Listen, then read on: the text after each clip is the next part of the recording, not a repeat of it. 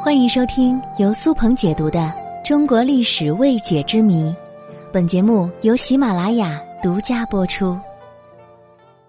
从古至今，人们都渴望着真挚美好的爱情，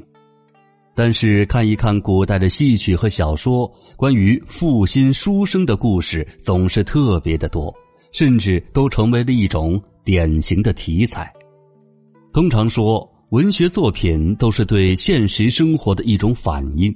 那么古代的书生群体为什么会有这么多的渣男呢？其实这中间有着复杂的社会和历史原因。首先就是书生一旦考取功名，身份地位的巨大差异，容易使人负心。科举制度使得广大中下层的读书人也有机会通过自身的努力改变命运，走上仕途之路。很多古代社会的女子及家长们，正是看上了寒门学子的潜力，指望他们有一天能够考中科举，从穷书生变成官老爷，让自己也能跟着享享清福。所以他们才不惜砸锅卖铁，也会资助穷书生发奋读书。可是他们却忽视了重要的一点，那就是书生一旦考取功名，步入统治阶级，跟贫贱的老百姓就有天壤之别了。古代的读书人大多又好面子，喜欢攀比，所以当自己有了身份，就会嫌弃原配出身贫贱，而当了负心汉。比如说，宋朝的戏曲《张协状元》就讲了这样一个故事：书生张协进京赶考，却路遇强盗，幸好遇到一位勤劳善良的贫家女子，他才得救。女子的邻居看张协是个有前途的书生，就撮合两人结为夫妻。婚后，张协的妻子辛勤劳动，甚至卖掉自己的头发挣钱来帮助张协继续上京赶考。可谁知张协却是一个心狠手辣、利欲熏心的人。他认为，贫贱的妻子和自己的婚姻不过是一场利益交换。后来他考上了状元，就立马翻脸不认人。不仅嫌弃妻子相貌丑陋、出身卑微，甚至还想要在路上杀掉他。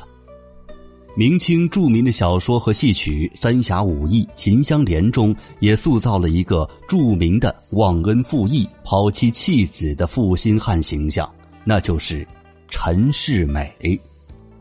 虽然说在历史上并没有陈世美这个人，但是现实当中一定存在着不少的原型。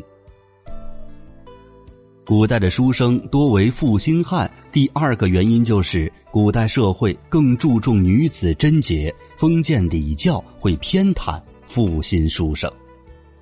唐朝的传奇小说《莺莺传》中，主要讲述了贫寒书生张生对没落贵族女子崔莺莺始乱终弃的悲剧故事。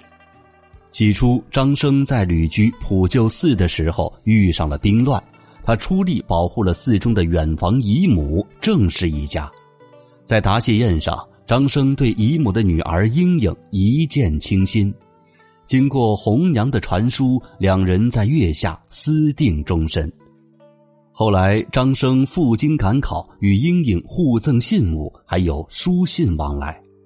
可是没过多久，张生就变心了。他不仅抛弃了莺莺，还搬出商纣王和周幽王沉迷美人而亡国的例子来给自己开脱，指责莺莺是天下之尤物，红颜之祸水。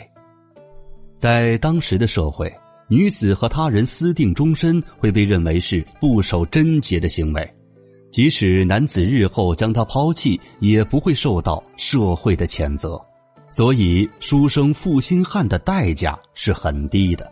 而小说也站在张生的立场上为他辩护，甚至还称赞这种始乱终弃的行为。随着时代的变化，这个故事越来越不受到人民群众的欢迎。到了元代，杂剧《西厢记》就对剧情进行了大幅的改编。把张生从薄情寡义的负心汉改成了有情有义的痴心男子，结局也相应的变成了两人花好月圆，有情人终成眷属。